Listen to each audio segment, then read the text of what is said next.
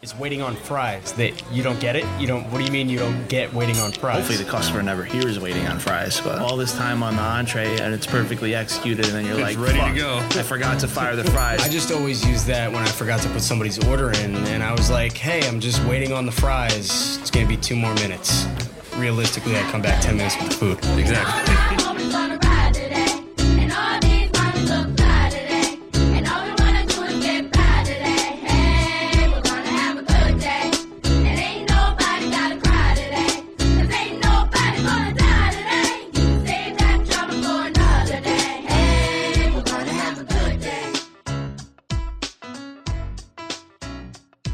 Chris Baljak is the beverage director for CDG, the Celtic Developers Group, ran by Frank McCole and Tommy Burke. You may know them for their work in Oscar Wilde, Lily's Victorian, or Papillon, where we actually got to sit and talk candidly with Chris about building teams, the new school of bartenders, managing a large operation, and the visions behind the execution. Find all the contact points in the show notes below and click the subscribe button on your streaming app to see Waiting on Fries pop up in your feed when new episodes are released. Let's go on the record with Chris Baljak. These are really nice water glasses. We just spent a lot of time picking out our glassware for Townhouse Restaurant. I'm opening up. So. Let me let me ask you, how much difficulty did you have? Uh, Sourcing glassware. Yeah, yeah, yeah. It took a couple of weeks, and we just we I forget the brand name. Um, I think it's B and G is what they go by. yeah, yeah, yeah, sure, sure, yeah, sure, yeah. sure, so sure, that sure. we ended up getting a whole set of B and G glasses. But these are nice. well. Actually, we're switching out of those Yeah? because they're, they're they're not discontinued, but they're super super hard to get. Uh, we went with M Tucker, Mm-hmm. and they have a showroom down close to Oscar Wilde, and they had a lot of good stuff, and they were actually pretty good, but it, it took a while. yeah, It I took know. like six weeks to get glassware. we're still waiting on our burgundy glasses and our sherry glasses. And I think we're like four weeks out on the sherry. I believe that. Yeah, I uh, I'm still waiting on. Uh, uh, I got rocks. I got. Yeah, I'm missing one or two of them. I forget what it is. It could be water glasses, actually. It's I, tough. I understand the struggles right now. yeah. Where's the glass come from that we can't find any glass anywhere? How did this happen? How did we enter this crisis of How did glassware? we run out of glasses? I don't know. I think it, I think it's literally anything that's not in the country. So any imports are just Yeah, well, I, what what was one of them I heard? So Mexico's having a really tough time with glassware. That's why, yeah, that and uh, plus COVID, uh, in terms of production of tequila, really slowed things down. And then on top of that, they had a really tough time getting glassware. I mean, glass, just actual glass. Yeah. I had a, I have Or at least that's what my reps tell me. I found I found a little cheat code. and obviously it has to match the it has to match the restaurant or the bar, right? So you Right. can't and not everybody can do this, but Uline sells like jarring, right? Like so if you go on Uline and look at glass jarring or things it's supposed to be for for packaging type stuff. Yeah. yeah.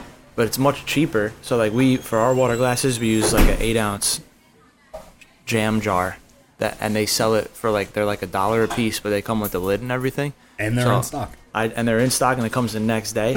so I ordered like a hundred cases, and it came the next day, and I just took the the The lids off. the lids off, and I use them as water glasses. That's hilarious. That's Genius. brilliant. and on top of that, you got a smokehouse, which totally fits Right. the, Yeah, the works. motif. It works makes for a lot of us. sense. I was I was gonna say too, and obviously it depends on where you're at. I mean, we're sitting right here at Papillon, and you can't just necessarily use that glassware because maybe it doesn't really fit the bill.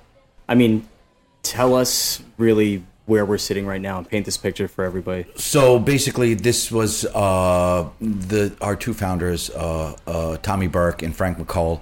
Uh, Tommy went to Frank one day. They were friends for like thirty years, and he said, "Hey, look, I got this place, right? And it used to be this used to be a, actually a Thai place called Typhoon uh, back in two thousand four. And um, he said, "Hey, look, you build it out." And Frank's a construction design guy. To your point, he designed all of this, made it, and then it, it, Frank is that type of guy. Like we pick, I don't pick out the glassware he helps me pick it out. Like we'll go to the show. He's like, "Oh, I love this. Oh, I love that. You know, oh, this is great. What do you think of all this?"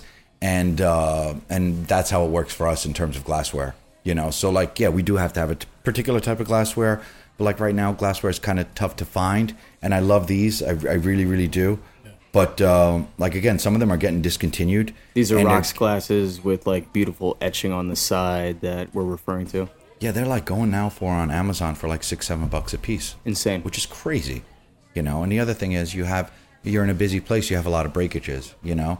And then you turn around and your boss is like, "Wait, I'm ordering glassware again," and you're like, "Yeah, sorry." And when know? they're seven dollars a piece, you really feel it when you hear that glass break. yeah, Correct. yeah, and yeah, when these totally. these are the rocks glasses too that have like some weight to them too. So when they break, they don't make like a, a cheap chintzy glassware sound that breaks. It's like No, it's like it's a- a, hard crush. Yep, yep. I know. We've, Yeah. well, we've They broken a few of splinter these. so into like, a billion Yeah. little pieces too. So- and you also have guests that steal them. oh yeah, totally. You know, that's like another thing. your Like, regulars you have a whole cabinet. yeah. I'll tell you a funny story. So our owner was outside having a drink one day, and uh, this it's like a Friday night. And this lady comes out and she goes to her girlfriend. Oh my god, I got two of these glasses, right? So Frank gets up, walks over, and he goes, "Wait, wait, just one second. And the lady was like, like petrified, right? He runs in, he goes to the bartender, he goes, "Give me a bag, give me six more glasses, right?" He comes out, gives it to her. He goes, "Now you have the set." She goes, "Who are you?" I'm the owner. Have a great night. And she walked off. Let me rewind real quick That's too. one way to handle that. I wasn't expecting that. Totally. before we get into where we're sitting here and before we get into you know CDG group mm-hmm. entirely, you've spent some time behind the bar Yeah. making drinks all over the Yeah, place. 20 years. You started understanding everything from obviously balancing a cocktail to then figuring out costing things out and kind of taking that journey, which a lot of young people do wind up doing too. Now, some of those spots that kind of taught you lessons though previous to joining Oscar Wilde, Yeah. you were at I, uh, I, I, so I started out in a place in Queens. Okay, I was working in an advertising agency. I was 24 years old, right?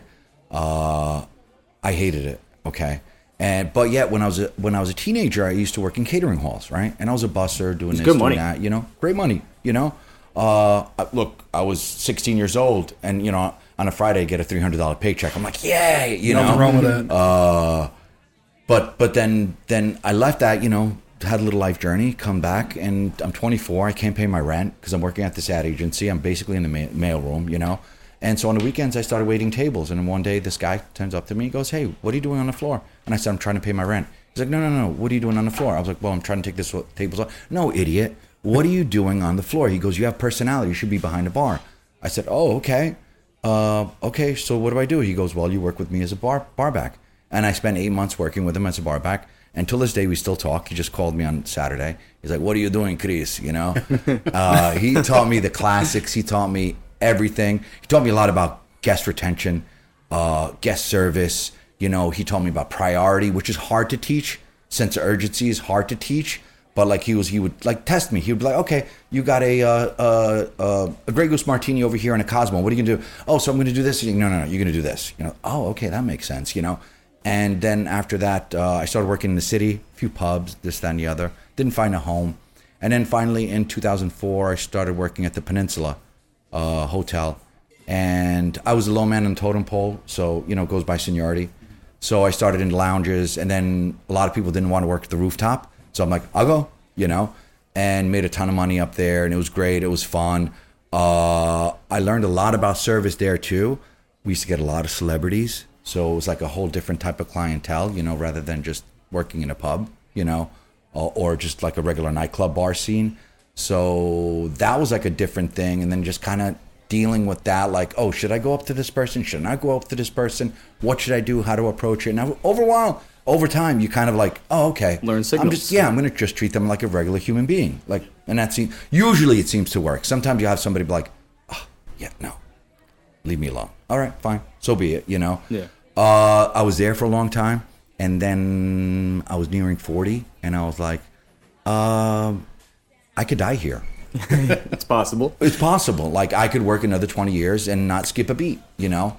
And then I was like, well, I want to do more in my life. And I love the business. And I was just coming out of a divorce. So I didn't have anything like, oh, you know, you're working late nights or you're doing this. I was kind of like free. So I was like, you know what? I quit. And uh, I took a little sabbatical. I took some time off. I took like three, four months off. Got bored. Took a little gig down in Tribeca at La Conde Verde. A friend of mine was a manager there. Had a great time. Uh, I kind of knew Frank and Tommy from Papillon because I used to come here drinking after work, especially when I went through my divorce. I probably lived here four days a week. Uh, but that's another time, you know. And Frank and Tommy, the owners of this group. Yeah, that's right. That's right. And then uh, Oscar Wilde was opening up, and I asked for a gig there.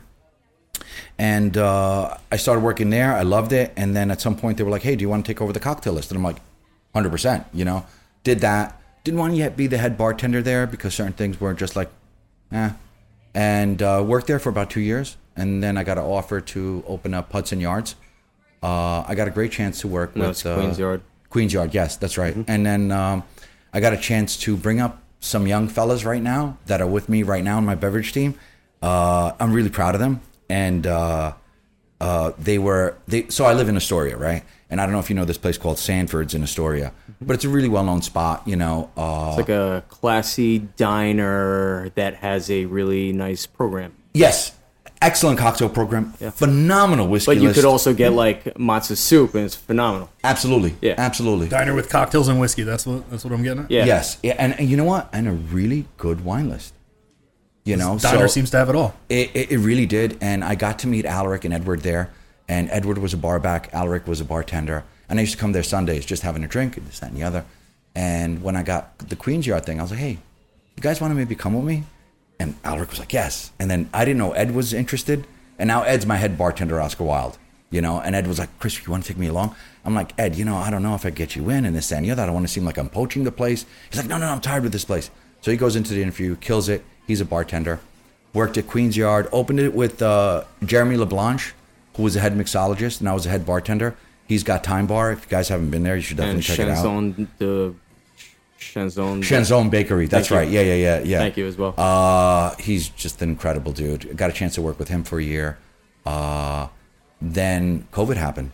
COVID happened, and uh, then during that time, I was talking to Frank and Tommy and Doug, my boss, and we sat down one day, and they were like, "Hey, you want to take over the group?" You know, and I figured they only meant Oscar Wilde, right? So this is September 2020. Walks in, we're gonna open up 35 percent, but we're gonna open up and uh, uh, I go, okay, great. You know, I'm ready to go. You know, uh, and he goes, oh yeah, you have to be at Papillon tomorrow, and you have to be at. Li-. I was like. Oh, you want me to run the whole group? well, what did you think? And I was like, oh no, yeah, no, no, absolutely, absolutely. you Yeah, know? yeah, course, I- yeah, yeah. And uh, that's where the journey started, and it's been a long journey. It's been a fruitful journey. I guys, I love every single day of what I do.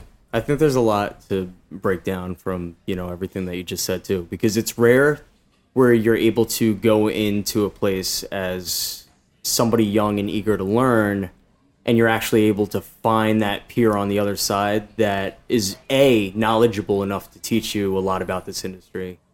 B knows their things behind the bar, and I mean even frequenting a lot of places now today where we're seeing such a change in I guess the new fresh class of bartenders coming in. Yeah. When you talk about the order of operations of making Yeah. drinks, Yeah. I often watch them, you know, line up five glasses or something to take Yeah. care of the service ticket. And I just sit there and watch what's going to happen first and how they're going to build those drinks and look at the dilution happening as too much time is going on. And these are things that a lot of people today don't know because we've had this now full circle of people coming into the hospitality industry that haven't really had proper guidance because a lot of guys left. Yeah, a lot of guys left. A lot of a lot of really good people left. A lot of really good people left. A lot of people don't want the pressure anymore, and I get that. I totally understand that. And you know what? If there, if the grass is greener somewhere else, go for it. You know. Uh, again, it's one of those things where, in terms of me, I tried a couple different things, which I don't want to mention in, in terms of my career, and I hated it. I hate the office life. I want to take when I worked in the office, I did it twice. I want to take a, the dullest spoon in the room and just stab myself in the heart. That's how much I disliked it. You know, I like being mobile. I like coming in here in the morning, running off, doing my analytics, checking numbers. Okay, that works. That doesn't work. This any other. Then boom, going to Oscars, going to Lily's. Now I'm going to 49th Street every other day to check what that status is. And uh, I like that. I like being mobile. I don't mean listen. I don't mind putting in a ten hour day, twelve hour day. You know, I, I, I don't mind it. You know, uh, but when I'm resting, I'm resting. You know, when I'm resting, it's just like okay, fine. Some nights I want to howl at the moon, go out, get hammered. You know, uh, to quote the great Homer Simpson, you know, lock the doors and close the windows because I'm coming home drunk. You know, uh, it doesn't feel like 12 hours too when you're able to jump across four different locations through a And day, also, too. if you're enjoying what you're doing, then you're not Oh, counting yeah. and hours here's, at all. here's the thing I get uh, so the difficulty of finding great people, right, or really good people. It's difficult, right? Very. But I also have to say that we're blessed. I as time went on with Oscars, you know, and then Ed was there to help me, you know, like here's the thing, growing pains, right? Uh Ed so Ed Miranda, he's our head bartender, Oscar Wilde, right? Young guy, probably one of the most natural leaders I ever met in my life. You know, and that's hard to say because I've had a lot of natural leaders lead me, and they've taught me and they've mentored me. Uh, uh, but uh, Ed, in that in that regard, he I so when I was leaving Queens Yard, right? They were young. They were in the city, okay? They were enjoying themselves. They were going out. They're getting drunk. They were Yeah. meeting girls, you know? They're doing all that. And They're I, living God life. bless them for that, you Yeah. know? But then they would do like little things, like, you know, they can I curse on this? No, I course. can't, right? Yeah, Yeah, it's fine. They would fuck me off. They'd be like, "Hey, uh, guys, can I put in a Baldor order? You know, can you? I'm, I'm at home. Can you? Oh yeah, Chris, I'm busy. You know." And I'd be like, looking at the numbers. I'm like, That's not busy. You know what I mean? Real time numbers. So I'd get back and I'd be like, "Hey, what's going on?" He goes, "Oh, you know this, that, and the other." And I know what they're doing, right? So when I was leaving, I told Ed, you know, but Ed's a macho guy, you know. So I go to Ed. I go, I, I go, you know, Ed, I'm never fucking hiring again anywhere, right? Time goes on, year and a half goes later, and um uh, I call up Alaric, and Alaric's like, "Hey," I was like, "Do you want to come work with me?" And Alaric's our uh, our head bartender with our portfolio right now, but he's going to help us with another project. Just to give you a little context there. So I say, he's like, "Well, I got this gig downtown, and this and that." I said, "All right, fine." I was like, "Look, if I call Ed, do you think he'll pick up?" He goes, "He goes, yeah, I think he would." You know. So I call up Ed. I haven't talked to him like in a year and a half. Call him up. I said, "Boom!" Second ring. He picks up. Yo, brother, what's up? I'm like, "Hey, Ed, what's going on?" And he's like, "Oh, not much, not much." So I was like, "Listen, I'm doing this thing. Yeah, I'm there." what? I was like, "Yeah, I'm there." So he helped me out uh, in the beginning, getting the places going. You know, because I needed some help. And then, uh, then again, we had the second shutdown. You know, uh, and then when we reopened, I brought Ed along. I also got to know Luis Cardozo, who's our head bartender at uh, at Lily's, right? And I interviewed him, and he's a shy guy, smart guy though, very smart palate, incredible palate, right? And I'm really helping him kind of bust out of his shell. But when he's he's tough when he needs to be tough, which I like, you know. And he uh, he basically, I just started. He said, "Well, tell me about cocktails," you know. Boom, his personality opened up. I was like, "That's a guy I want," you know. And so I started getting better and better people. Middle of the summer, I meet Jessica. Jessica comes and works with us, right? And you know how this business is kind of chatty and everyone's got like, you know, gossip and this, that, and the other. Somebody came to me from the side, I'm not going to say who, and they're like, oh, be careful with this one, be careful with that. And I'm like, no, she's awesome. You know what I mean? Like, sorry, like, she's got her shit together and she's just a killer. Well, there's you know what I mean? different perspectives from person to person, and uh, Yeah, yeah, and the then telephone game happens, Yeah, and totally. things get out of hand. But people do kind of change sometimes too, as Yes. they get a little bit older Yes. and more mature. Yes, that is true. I find like pretty much every good staff I hire, somebody has something like that. Like, oh, you gotta, she did, she should do this, or you know, something. Right, right. And look, as long as I don't think they're a thief, you know, or they're a functioning alcoholic, you know, uh, and I've worked with those two in the past, and, and that's tough. It's kind of sad, you know.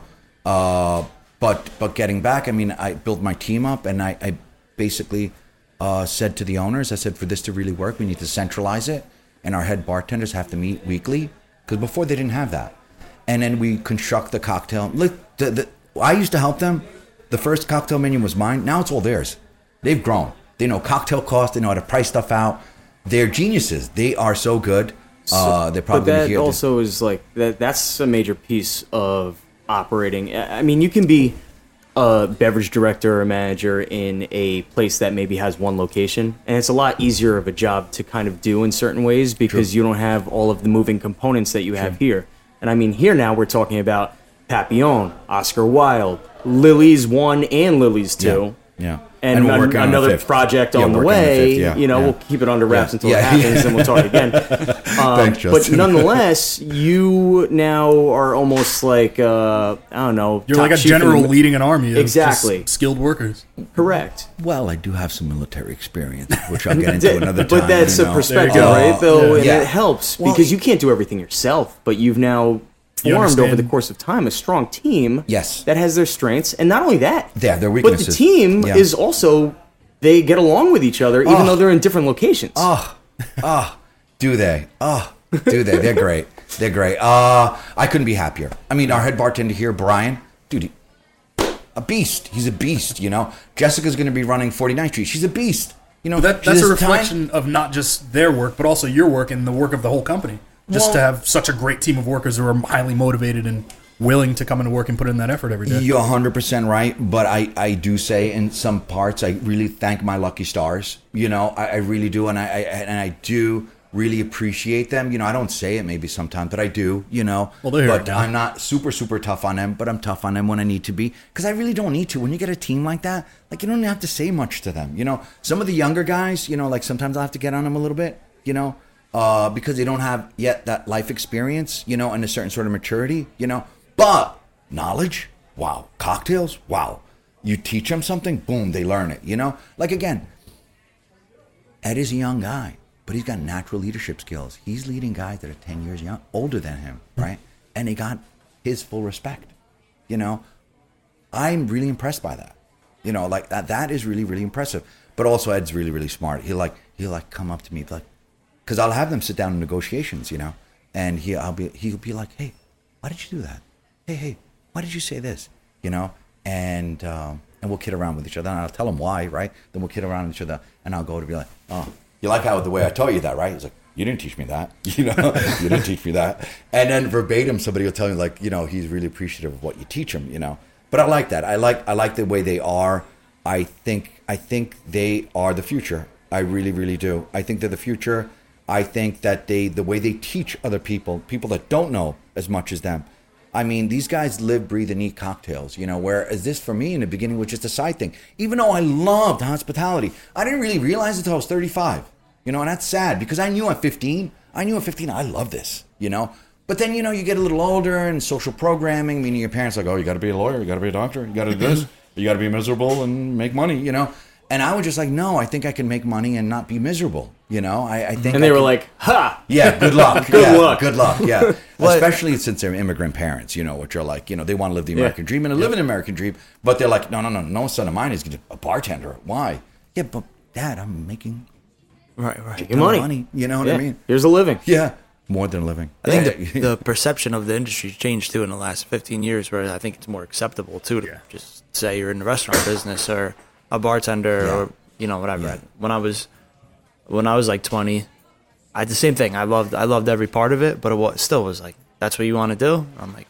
I don't know, I like it pretty good, and every, and all my friends coming out of college, they had entry level positions, and they're like, "Oh, but I got this and this." I was like, uh, "I make like three times more than you make, and I'm and I work And I'm at Outback Half as. Steakhouse making drinks right now. Yeah. and I'm yeah. like, and I work half as much, and I, I don't understand. Whatever, I'm just gonna keep doing this. Totally. But I, I to go all the way back to the beginning of your story, which I appreciate. When we were talking about having a lot of green people in the business and like new people that are learning the craft. You first thing you said was you bar backed for like eight months. Yeah. Right, and I was the same before I got back behind the bar. My boss was like, just put me on random bar back shifts. I did that for maybe even longer, like almost a year Sure. until I was making all the drinks in the whole restaurant because the bartenders were like, "You just do service bar, you know, whatever." And then one of the guys in med school didn't show up to a shift one day because he had to go call in the hospital. And I'm standing there, in the bus, like, "I need someone behind the bar." I was like, "I, I got, it. I got it. I got it, coach. I'll Put me in. it. I got it." And he was like, oh, "What are you gonna do?" And I was like, "Uh." Who do you think's been making the drinks for the restaurant for the past like four months? It's been me. Like they haven't made a drink in you know whatever. So I did it, and I was like, I gotta, I gotta nail this. I was like, this is this is my shot, and it was crazy, but I did it, and then I got his shifts because he got fired. But You know who he was? He was Wally Pipp. You yeah, know ex- exactly. Yeah. Yep. Exactly. Do you know that? Wait, did you Wally- guys just date each other just now? And you both No, agreed on no, dating yourselves? No, we dated our great great grandfather. No, Wally Pipp was the first baseman for the New York Yankees. Got it. And Lou Gehrig was on the bench. Wally Pipp gets ah. injured. Lou Gehrig steps in. Got it. And 2,130 games later, he's still at first base. And if he doesn't get ALS, he probably plays into the 40s. Got Yeah. it. I'm a huge Yankee fan. And and you don't know who Wally Pipp is, but you know who Lou Gehrig is. Yeah, yeah. That's the point. That's the whole yeah. point. Yeah, yeah. No, thank you guys. Th- This was a great educational seminar today. Uh, we could just close this thing down and go, huh? so, listen, most people that are listening to this thing around the U.S. too, maybe they haven't been in New York City, maybe they haven't, they don't understand or uh, can comprehend the volume that a lot of these places throughout the city do. And uh, considering how big of a space these four locations are in both square footage, but also you know dollar values for what you guys do a year in volume. Yeah. it's insane. So you know, me walking around through New York City for Fernet all day long, as I'm, I pass Oscar Wilde's a handful of times too on my way to go somewhere that I need to be. The line outside that place, the vestibule outside that place, it is completely packed. If you look in the window, you can't even see to the back because there's just so many bodies layered throughout. And to mention that bar is, I think, is it still the longest bar in New York City? New York City, longest continuous bar in New York City. 118 and a half feet. Yeah, 119 Yeah. and a half feet. I think 118. I read. Yeah, The- a lot of that a lot of that has to do with our GM Luis Martinez. A lot. I mean, we worked together uh, five years ago, and he also, like myself, gradually stepped up. You know, he is a genius when it comes to placing people in a room. You know, he started this whole thing. We did Oscar night recently, right? And we did it prior. And look, I honestly think in three, four years it's going to be a big thing. But a lot of that has to do with him finding the right people, finding the floor staff, making sure that they could handle that sort of thing. My thing was finding the bartenders, but again, he's also my guy, my brother, who will be like, you know, Chris, I just want to give you a heads up on this. You know, uh, you know, this, that, and the other. And you'll get people sometimes too that now are burnt out. You know, you'll get people that on the surface, you interview them the first week, two weeks, they're great, and you're like, oh my god, you know, and then the other shoe drops. You know, I had one guy who's fantastic, you know, but he was going back. He was a functioning alcoholic, you know, and I had one GM come up to me and be like, "Yo, dude, I got him on camera drinking, and he's blotto," you know, and I'm like, and you know, the worst part is having that conversation with them later on. Again, into all of this, I want to touch on one thing. The thing I hate the most, even now till this day, letting people go. I hate, I still I don't know if you guys gotten over that, but I, unless somebody's really really egregious, you know, somebody's really really bad, Yeah. and did something, and then you're like, you know, not only do I want to fire you, but I want to knock you out if that's possible without a lawsuit. You know? I, I find if they they steal, right? If you're Yeah. stealing, then I have no issue with it. agreed right? Because you're agreed. you're attacking everybody. Agreed, agreed, Right. agreed, agreed. But it, like you just described, it's a good employee, and they ha- they obviously battling some issue, whether it's whether it's you know alcoholism Yeah. or or you Or know whatever, Anything, yeah. Or, going through a bad breakup, or Yeah, you know, anything not like being that, and you're like- rent. You don't want to be the reason to add pile- more stress on Yeah, like I'm gonna yeah. pile on on Yeah. top of this, Yeah. you know, Yeah. whole thing. So That it is hurts. it is a battle. correct. I mean, you typically would, I would think, would like to take every step first before having to cut the oh, cord, Oh, yeah. if oh, Yeah. you will. Yeah, of And those talks, and sure, those talks aren't easy, especially when there's somebody that's a great attribute to the team, but the you know the poison pill problem happens on the other side. And you know what always ends up happening? It always ends up being someone who eats up a ton of hours, and then when you have to let them go, it's like you have to fill giant shoes. Yeah, You know, exactly, it's always it's never like Sure. Yeah, it's never someone so you're true. like, well, we can do without. can you know, so like, true. so so true. It's always someone like and you it- know. and then you then then you have the other thing. You have the, the other thing of like like uh okay after post COVID, where nobody's really talking about now, slowly people are starting to talk about. It's like mental health. You know, Um look, we sat at home for nearly two years. You know, year and a half. Some people used that time to their advantage. Some people just didn't know how to cope. Some people went from going 300 miles an hour to you know in neutral and just don't know how to handle that. You know, and so I do kind of see a shift in certain people's mental health, you know, like, you know, I, I could get sometimes people a little bit more short with patience, you know, and sometimes like, you know, I've had to talk with uh, certain people within our group, like, and they're amazing people, you know, I'd be like, you know, I'd be like, what are you doing? You know, you're my guy. You're my guy. Like, like, don't argue with the guest. Like, let it go. The guest is a blankety blank. He's a blankety blank. but call your manager in. Right. Get over. Don't think you got to win this fight because you're going to always lose. You Yeah. know, then on top of that, you don't want you don't want one of the bosses reading the logbook. You know, I'm here to protect you. You know, they well, this guy had a conniption one. This guy, what, what? Who is this guy, Chris? Well, he's at the. Well, get rid of him. You know, I, I, Right. don't, I don't want it to be that way. Or someone now you got to focus on as a problem child when that just in that that that span of two minutes or thirty seconds or They just lost their cool for a second. They just Yeah. lost their cool. Yeah, yeah, and and it, you kind of see that here, and also you do see guests a little, you know, like little, you know, hey, hey, hey, hey, hey, hey. And it's kind of like I'm kind of happy because I was kind of a no nonsense bartender. I was the friendliest neighborhood bartender, right? But just like I didn't like if guys were abusive to women at bars, right? Like I've worked bars where they were pickup bars, right? And I get that, you know. And I'll, I'll make friends. You guys come in, this and the other. You be hey, this and the other. You know, you start chit chatting with girls. You know, great, awesome, fantastic. You know, whatever. You know, but then you also get that thing Friday night, one a.m.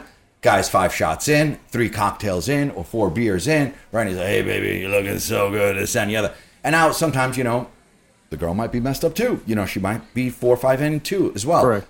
And then you know you gotta you gotta keep your eye on that. Plus on that you're three deep, you know, and you also want to make sure that that person is safe at the end of the day, you know. And then you'll always get the thing where they're just like you know you know giving you that look, and you're like, hey, how you doing? What's going on? So, I oh my god, hey buddy, come over here, listen. Yeah, and you're like, oh what, yeah, you know, and then you're just like, goom goom goom, you know, and you kind of save the situation, you know. The, and you need you need to be able to finesse the situation, not only in general, and make sure that you know somebody's comfortable and safe, but in addition to that too, you know, having ladies sitting at the bar is a great asset as a bartender.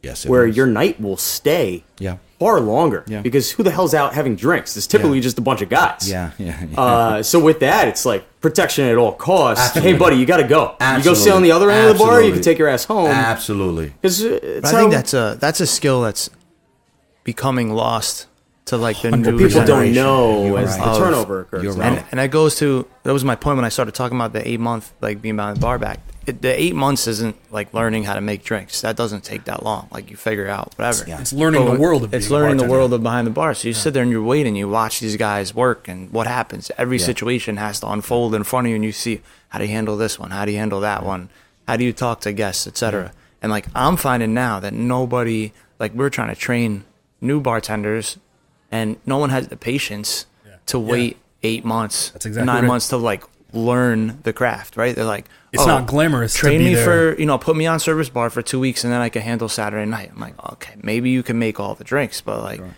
we're relying on you. If you're the bartender, we're relying on you to manage the crowd outside of the. I mean, you have a floor manager too, but the bartender works hand in hand with whoever's your floor manager, right? They got they watch this guy, watch that guy, this happened, you know, whatever. And that part is lost because no one has the patience to learn it. And we started putting behind our bar, we have a binder, and you talk about order of concerns and like priorities and stuff. So we have a binder ha- lists all that stuff. Like, this is your order of concerns. Like, if you have everything happen at once, go in this order or whatever. And that's the part that, that you learn over the four months. How that no often has do you patience. find that like somebody will open? How many people open the binder though? I think Right? they Like, open it to like look at it, We're so hands on, but they don't. Ever, they never reference. And I'll ask them like, "Oh, that- oh, how am I supposed to know?" I was like, "Well, if, oops." I was like, "Well, if you open the Yeah, thing, that's right. You know, it's like it That's says right. right there. That's right. Well, so back to Chris's statement earlier, though, too, where it was like you're learning under somebody that's guiding you and teaching you. That's your binder. He, the, the guy yeah. you're learning from, is really your binder, and it sticks with you because you're hands on doing it, and you're getting corrected on the way of learning. But now we're battling the patience, right? Sure. Like, someone sit there and wait and wait and wait and wait to actually jump from the floor to the bar or whatever. Yeah. That's what we don't have anymore. it's I I try to take time. If like if I if I saw in one of our bars that that a bartender didn't know that I don't want to embarrass them. I don't want to put them in a meeting but I'll pull them to the side and I'll be like listen this is what I used to do. So here's here's what I could do. You have more questions? And look I really want our bartenders to be able to reach out to me when they can you know? I don't want them to feel like in the morning I'm just in an office and this that and the other and you know you have your head bartenders you have your managers please don't come to me no come to me if you're missing something if you don't know something I want to tell you, you know, I got all this plethora of of of, of uh, experience. You know, I mean, even like Ed and Alaric when we worked together, you know, uh, uh, you know, there were certain things I knew to do. You know, like here, take for instance the the credit card thing. You know, five guys walk up, you know, like, hey guys, you know, like, let's open a tab, you know, and they pull out five cards, uh, and then you know, Ed was standing there, he didn't know what to do, and I came up, hey guys, hey guys, listen, listen. Split it up however you want, but I just need one card for the tab. Trust me, I won't charge you guys. You know, you know what I mean. And I'm, oh, okay, okay, great. You know, oh, so I took the one card I kept, and I told them, listen, when they're, they're going to split it up five ways, and whatever, they split it up five ways. You know, not the thing the bartender wants the most, but that's what the guest wants, you know. So you, you, but again, it was something he didn't know how to do, how to tell them no in a nice way, Right. To kind of direct them to be like, look, this is what we really do. You know, can you help me out? You know, kind of make it about that. And the same thing with, with and it kind of goes back to the um, somebody that's intoxicated or somebody that's that's a little like, look, you know, people are also mixing. There's another thing people don't talk about. People are mixing uh, antidepressants and stuff like that with alcohol. You know, you know, I've seen people lose it, you know, or just act weird, you know, go from, you know, having a, a, a Tito's and soda, right? And they're totally fine, going to the bathroom, Yeah. coming back, and just literally falling apart. And you're like, Yeah. What the hell just happened here? Yeah. You Yeah. know? So there's a little bit of that. I mean, listen, we're navigating through some pretty tough waters. Not horrible, but tough, you know, until people kind of come into their own. And I think that might take another year. Hopefully. with, oh, I, I'm I'm getting You're tired this- optimistic. I'm good. I'm a, I'm a, I'm a, yeah, I'm, I'm on, uh, yeah, yeah, yeah. Hope should be my middle name. You know what I mean? I'm I'm gonna run back to, you know, looking at Oscar Wilde and uh, the theatrical themes of the seasonality, and it, the fact that you close down the bar to redecorate the whole thing, like what four times a year? It's insane. It starts like four in the morning and they go to like two o'clock in the afternoon, three o'clock till the servers go. You know what I mean? Uh, I mean the themes. That again, that's Frank. That's Frank. That's Frank, and that's Annette. She's the head of our design, and they come up with this stuff. The Lunar New Year, Oscar night. You know, I mean, Annette picked out what the backdrop of Oscar night was going to look like. I'll, I'll show you guys later. The pic. She copied it.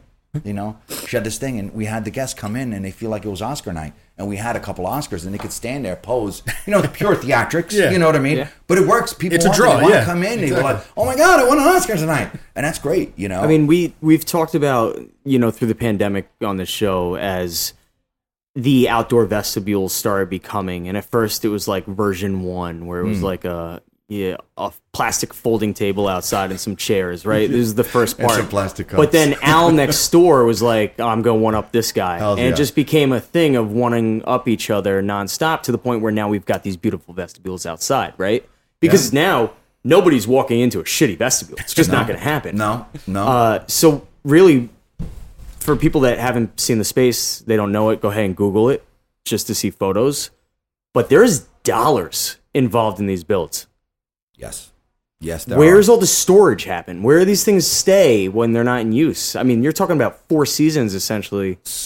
and mind you, across three or four locations. Insane. You know, so it's like it's like design in in all the locations as well. Uh, again, you know that's that's that's Frank and Tommy's thing. They want you to come in and and, and enjoy the atmosphere. You know, the atmosphere is just as important as a cocktail of the person serving you. It's immersive. Yeah, it has to it has to have that synergy.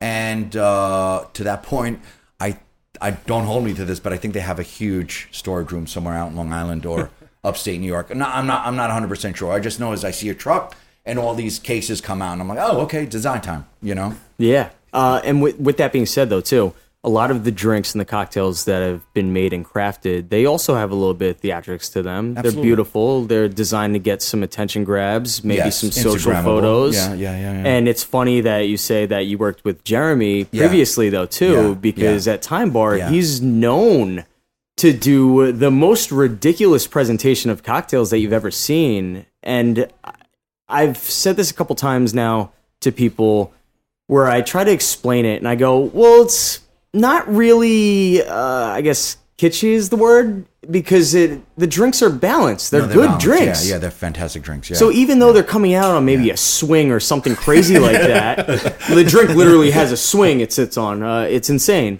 But you taste the drink and you go, well, this was put together very well. Yeah, it And you have was. to give props to that. Oh my God! I mean, Jeremy re-inspired me in so many different ways, and it was just a pleasure to work with him. And until this day, we'll call each other up. We'll have a grab a cup of coffee. You know, I mean, he's just the, and we'll bitch about the business, the things we like, the things we don't like. You know, uh, but he, I, he, even though he's French, I call him a Martian. You know, because he's doing out of out of this world stuff, and he really is. You know, and again, he's one of these type of guys like Ed and Alaric are that that they decided as as where I when I was 23 I was like oh my god I gotta I gotta be doing this and I gotta be doing that where they're just like no this is this I'm gonna call it a day and this is all I'm gonna do for the rest of my life you know and I'm gonna devote my time my energy my love uh and that's why they're successful. You know they don't like you know they just like yeah like I'll sit with him and he'll be like he'll "Oh, what do you think of this? And I'm like oh god this is amazing you know?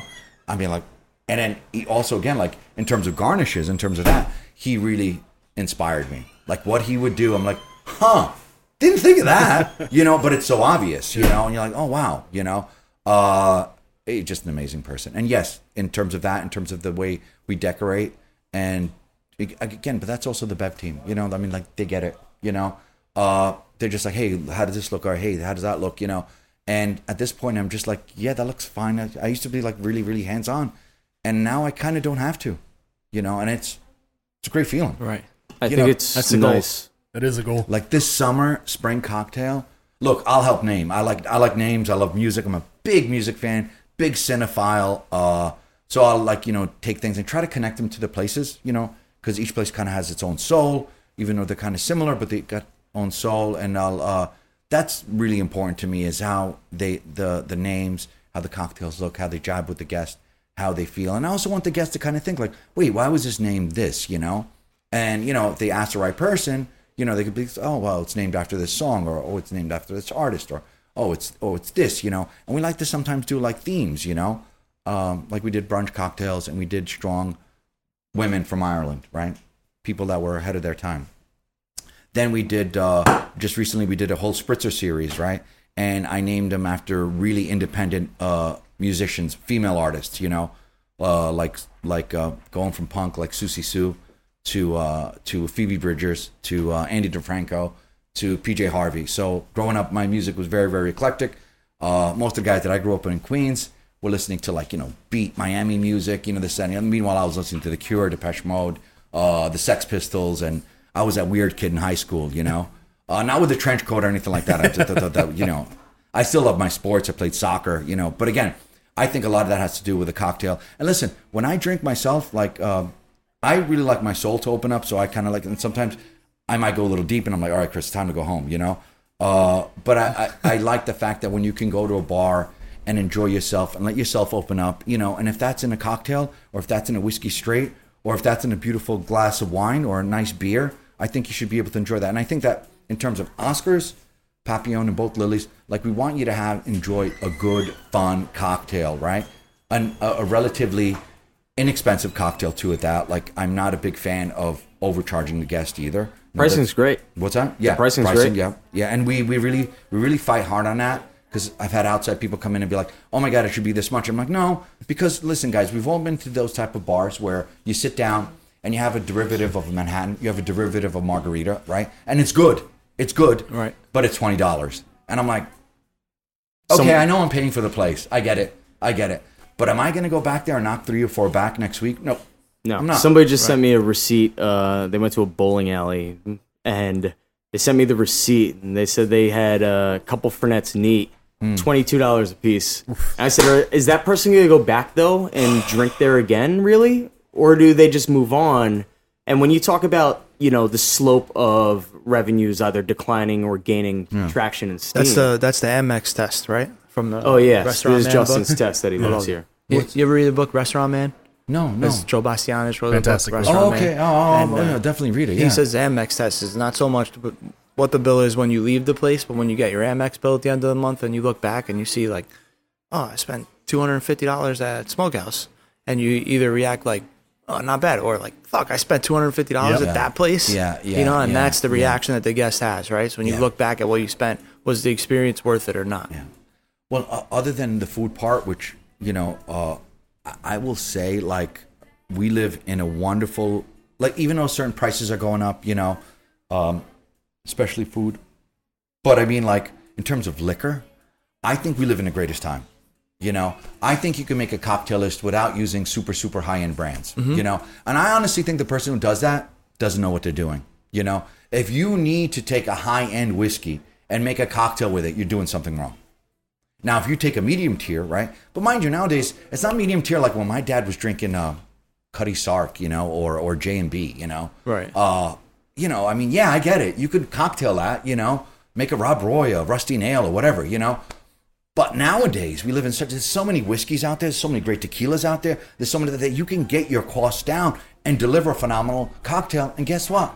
Without a hangover the next day, if you're doing it right. Mm-hmm. Mind you, now if you had ten of them, full disclosure, not my fault. you know what I mean? right, you know, right. I'm glad you enjoyed the cocktails, but you're gonna get a hangover. Right, you know. right. But if you have three or four, you know, you're coming home the next day, you got to go to work, and you're feeling fine. Great. It's like you know? over sugar or something like but that. But that's why. But again, that's why even like that. I think that's so important. Like, I don't think you should hit the guest on the head when it comes to pricing. I really don't. And you got a lot of local distilleries now that are producing good product that yeah, know, that you but they can tend use. to be a little pricey. Uh, some of them are, but Yeah. some of them like newer guys are willing to come in and That is true. You know, that is true. That is true. I mean, last year I worked with Dorothy Dorothy Parker.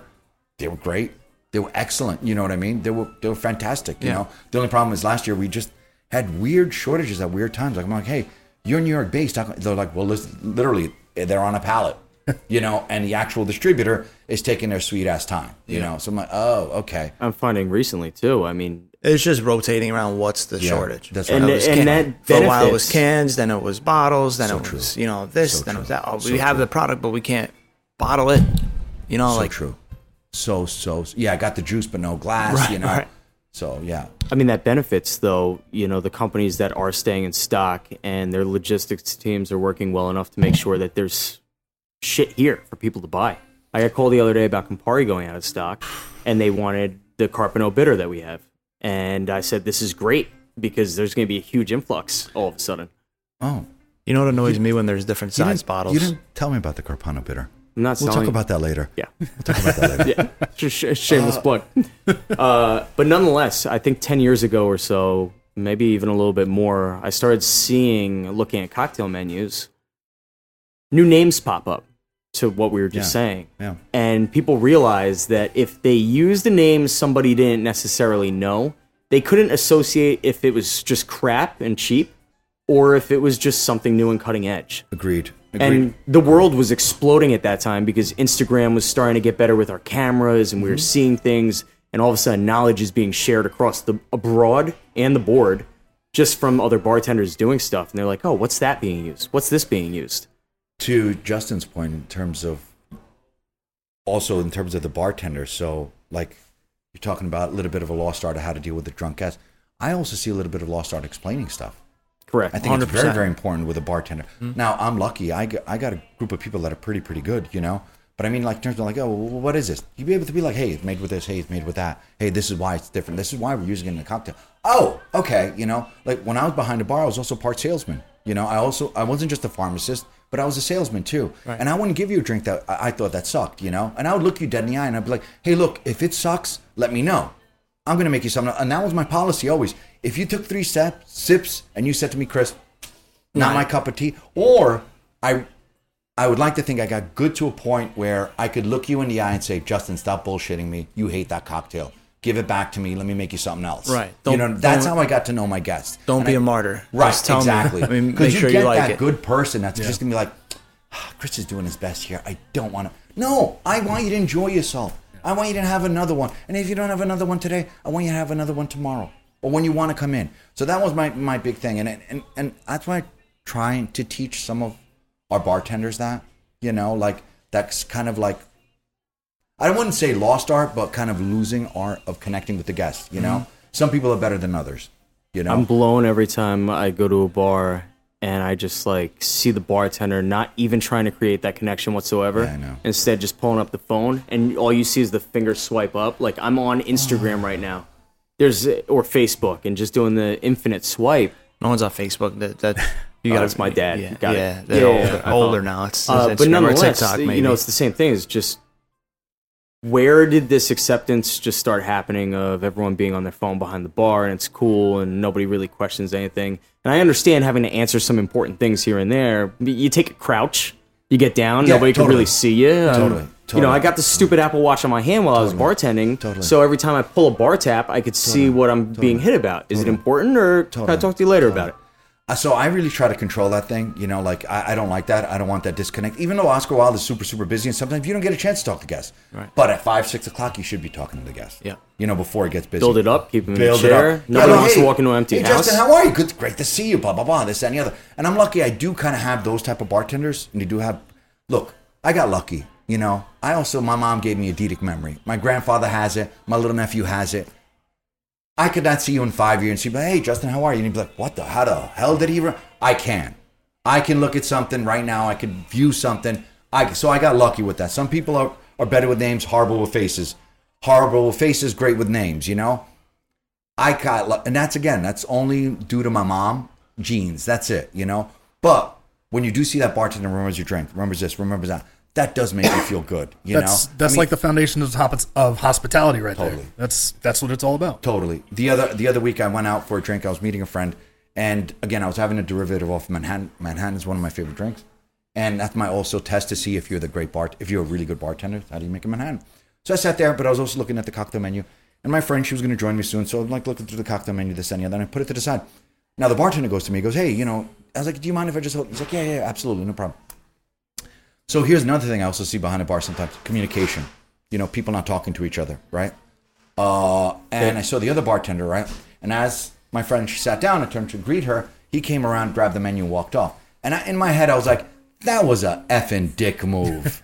you know what I mean? Like, I'm sorry. And then right there, that hospitality part of me gets. I'm like, I'm like, all right, you know what? I, I'm gonna finish this drink. I'm gonna get out of here. You know, because I know me. If I go too deep, three deep, you know, I might say something, might not say something. I don't know. You know.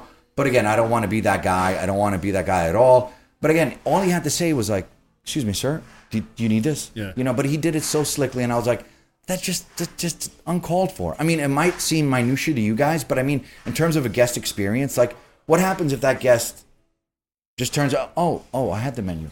Oh, oh, let me get their attention, you know? Right. As opposed, it's those little things, and they obviously didn't communicate and say, hey, did that? Did you grab that menu? You know, he could have said to him, because obviously this guy I felt was more senior, you know, uh, and you could say, no, no, no, no, he, he wants a menu there for his guest. And I mean, how could he not read that? That when my guest sat, sat down, that she'd want to look at the cocktail menu. Completely.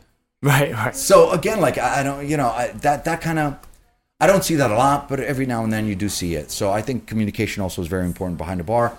You know, the whole things of like, hey, behind you, hey, this, hey, that. You know, uh, talking to your barbacks, not talking down to your barbacks. You know, I've had issues like that where I had to pull the guy to side and I'm like, hey, my man, you used to be barback. what happened? now you're yelling, yelling at this poor guy like he's a rented mule. Don't do that. You know what I mean? Remember where you came from. You know, and, and that's the thing. And mind you, those those barbacks, those people that support you, that that do well for you, but they're your everything. You know. And again, I also kind of like view. I always tell the Bev team, I'm only as good as you guys. That's it. End of story. And as a bartender, you're only good as your barback. You Correct. know. So I think it's very, very important, and that's a lost art. Communicating with your bar back, communicating with your team, getting them connected, getting them. Look, at the end of the day, you're going to spend more time than sometimes than you do with your family. Family. This is You your know? family. So And not sometimes, pretty much all of the time. right, right. But you know, make the best of it. Well, it's a, it's a dance, and especially when you have new people coming in, they don't really understand that that dance will eventually get mastered with each other. It's your partner behind the bar. In a lot of these bars, we only have a foot and a half of space to navigate back there, And you want and you want that person to want to help you, right? Yeah, If you're just like a dick the whole time. Exactly. Oh yeah, uh, that makes it uh, or tough back in the hell. day, the disappearing barbacks. you Right. know? Yeah. I'll go do something. Where else. is he? You know what I mean? I'll help the dishwashers.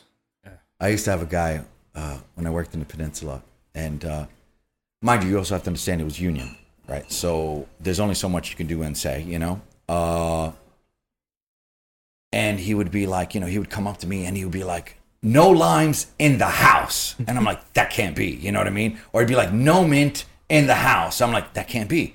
So I'd run to the back fridge. I'm like, "What is this?" He goes, "Oh, oh, that must have just shown up because I looked everywhere." I'm like, "No, you didn't." That oddly happens every single place. yeah. How do they, you need the second pair of eyes to get in there and show Do the up. same thing. I tell them, give me a list. Give me a list of everything. Let's update the bar. Let me know what we don't have. We don't have. They give me this giant list. I'm like, did you look in the back? And they're like, yeah, yeah, no, it's not there. Yeah. come on, let's go. Let's go walk around. I was like, here's this. Here's that. Here's that. Oh, yeah, it's right under the label of saying limes. Right there. Crazy. but you know the best one is when they learn they actually remember you know but then when you have to tell them twice that's when it gets to be like okay Yeah, I told know, you this now. yeah Like, right. yeah yeah like can we fix this you know and, oh yeah yeah sure sure sure I had to teach myself to actually walk with, bring them with me, right? Because uh, they used to give me the list, and I Great was just move. like, all right, I'll go do it, and then they don't learn. So now I had to like teach myself, like, no, no, take them with you. You got to change your keg, take them with you. yeah That was uh, that was one of the things we did at USHG. Whenever somebody would make a mistake, the proper response is, "All right, next time you have to do this, let's do it together." Right, right. smart Yeah. yeah I like that I like yeah wow yeah Are you fully staffed across the board in all of the spaces? ninety percent yes Are you ever? yeah yeah totally totally yeah no I mean listen but hey I even listen I even got people that, that like walked in off the street like as Oscar started doing better and Lillie started doing better I had people walking off the street I had this lovely woman that works with us down at Lillie's she had four months experience right and she's killing it I mean, she is killing it. She came in, she was like, "Oh, this and the other." I'm like, "Wait," I was like, "How many stools did you have?" You know, and it was like a small number, you know. And I, uh huh. Where did you work? Oh, in Brooklyn. Uh huh. Over here. Uh huh. But there was just something about her personality, right? There was something like, I don't know. And I was like, you know what? I'm gonna give you, I'm gonna give you a trial. You know, come in here, work a couple shifts, this that, and the other. And she had this great propensity to want to learn. You know, and now she's got to be one of the top five bartenders in the group. You know, it's those kind of things that I love to see. You know, that you know, not that it makes me look good. That she's killing it. You know what I mean? She's Yeah. making money. I like to see that. You know, and at the end of the day, she's grateful. You know, again, I, I that to me, as corny as that might sound, just going back to even just like saying how cocktails should be priced. You know, also that like you know finding people that want to do what they do. And look, my motto whenever I interview anybody, I'm like, look, I'm not looking for the best person. I'm looking for the right person. Somebody that's going to gel with the team. Somebody that they knew they walk in, they're going to listen. They go, oh, this is how you do it. Oh, okay, all right, I got it. No, no, no, no. This is how I did it over here, and this is how I did it over there, and uh, that's. A, I, I don't, I don't like those people. You know, because they're not there to help the team. They're there to help themselves, and that's Correct. fine and dandy. You know, but not on my watch. Right. You know, Well, I, you- I, I don't want that. You, you know, talk about negative words and positive words, and people choose to use words sometimes that are very uh, s- maybe self. Yeah, I don't want you to same word twice, but self-indulgent maybe. Where Sure. I did, you just said it. I did this here. I do this here. Cool, but we're not there anymore. Yeah, we're in a new place now. Open your mind a little bit and start learning how we do things here. And you could probably add things to this team as well because you know damn well when you're in the same place for so long, you kind of just get this tunnel vision. The the barn doors for the horse. You, you don't realize what's happening within your own space until fresh eyes come in and they go, "Wait, why do you guys do this like this?" Yeah. and then you go, "Oh shit, how do we overlook that?" totally open to that. Yeah. totally, totally open. Because again, and uh, that's also why I why I have the Bev team sit down every week. Because like each and every one of you is going to see something differently that I don't see. So I'm glad you bring that up. And even if a bartender came up to me and said, "Hey, Chris, you know, why do we do this, this, and this?" I'd be glad to explain it to them. And if they have a better solution, I'm awesome. I'm, I'm like, yeah, great, yeah, let's do that. You know, and and I don't care, not necessarily whose toes I step on, but I'd be like, hey, why don't you think of that? You know. But like, if it's a great idea, it's a great idea, and it should be done. Look, check check the ego at the door. You know, at the end of the mm. day, you're running a business. You check your ego. Do I get ego? Yeah. I mean, does somebody piss me off? Yeah. You know, it happens. You know, but then later on, you're kind of at home and you're like, yeah, I really didn't handle that that great. You know what I mean? I'm going to go in tomorrow and really try to check my ego. You know.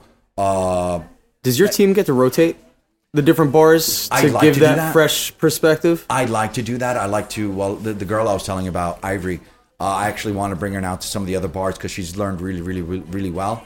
And, uh, and and again, she's also. I could also feel that she's a natural leader. You know, that's another thing. You also got to look sometimes at certain people that are just they're great at doing one thing, making cocktails, doing this, doing that. They're phenomenal, right? Then you see other people that maybe not as great as that, but they have leadership. Like people want to follow them. You know, and you know, like m- my team has got that squared. You know, you know what I mean? Like uh, Jess is building up her team at 49th Street, and she's killing it. You know, and uh, and here's the thing, like you know, she comes up there and she goes, "Oh my God, Chris, thank you so much for bringing me in on the interviews." And in my head, I'm thinking, why wouldn't I?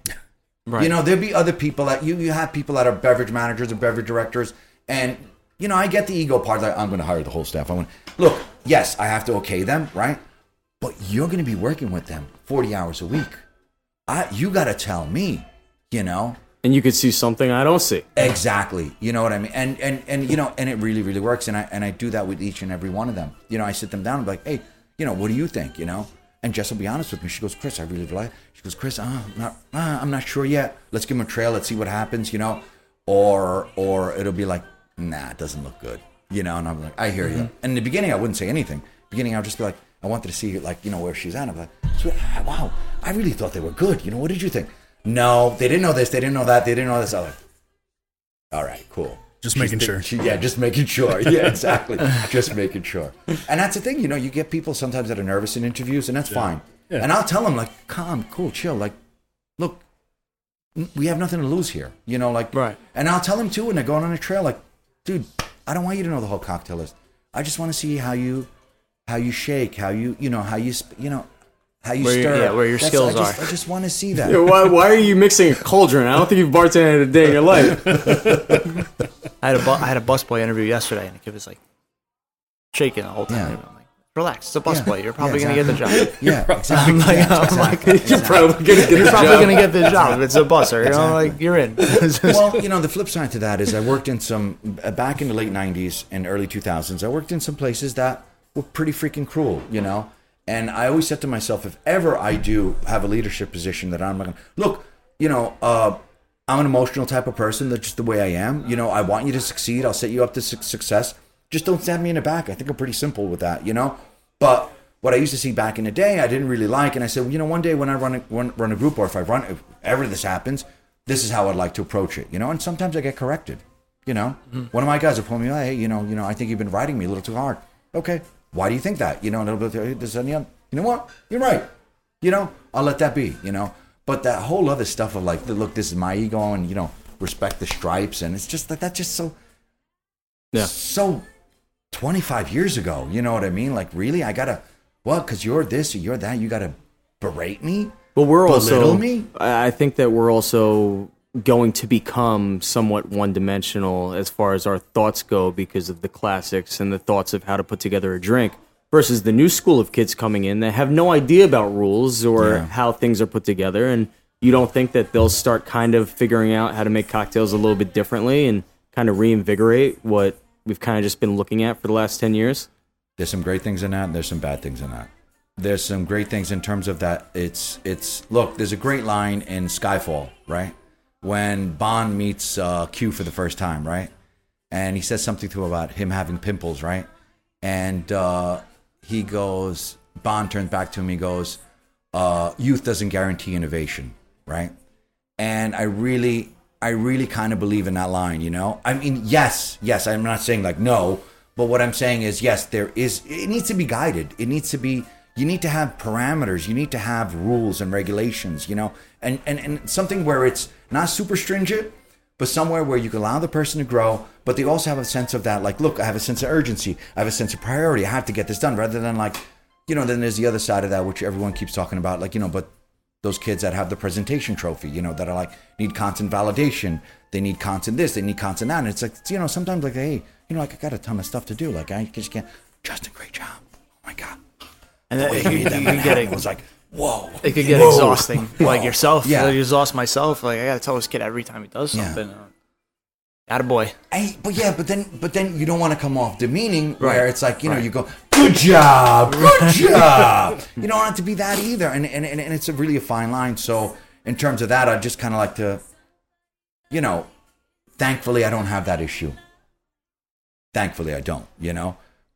But I let the younger people like come up, they show their talent. And look, a lot of times if they don't think they're a right fit, they could, you know, they they quit, they leave, you know, or they find another gig, and that's fine.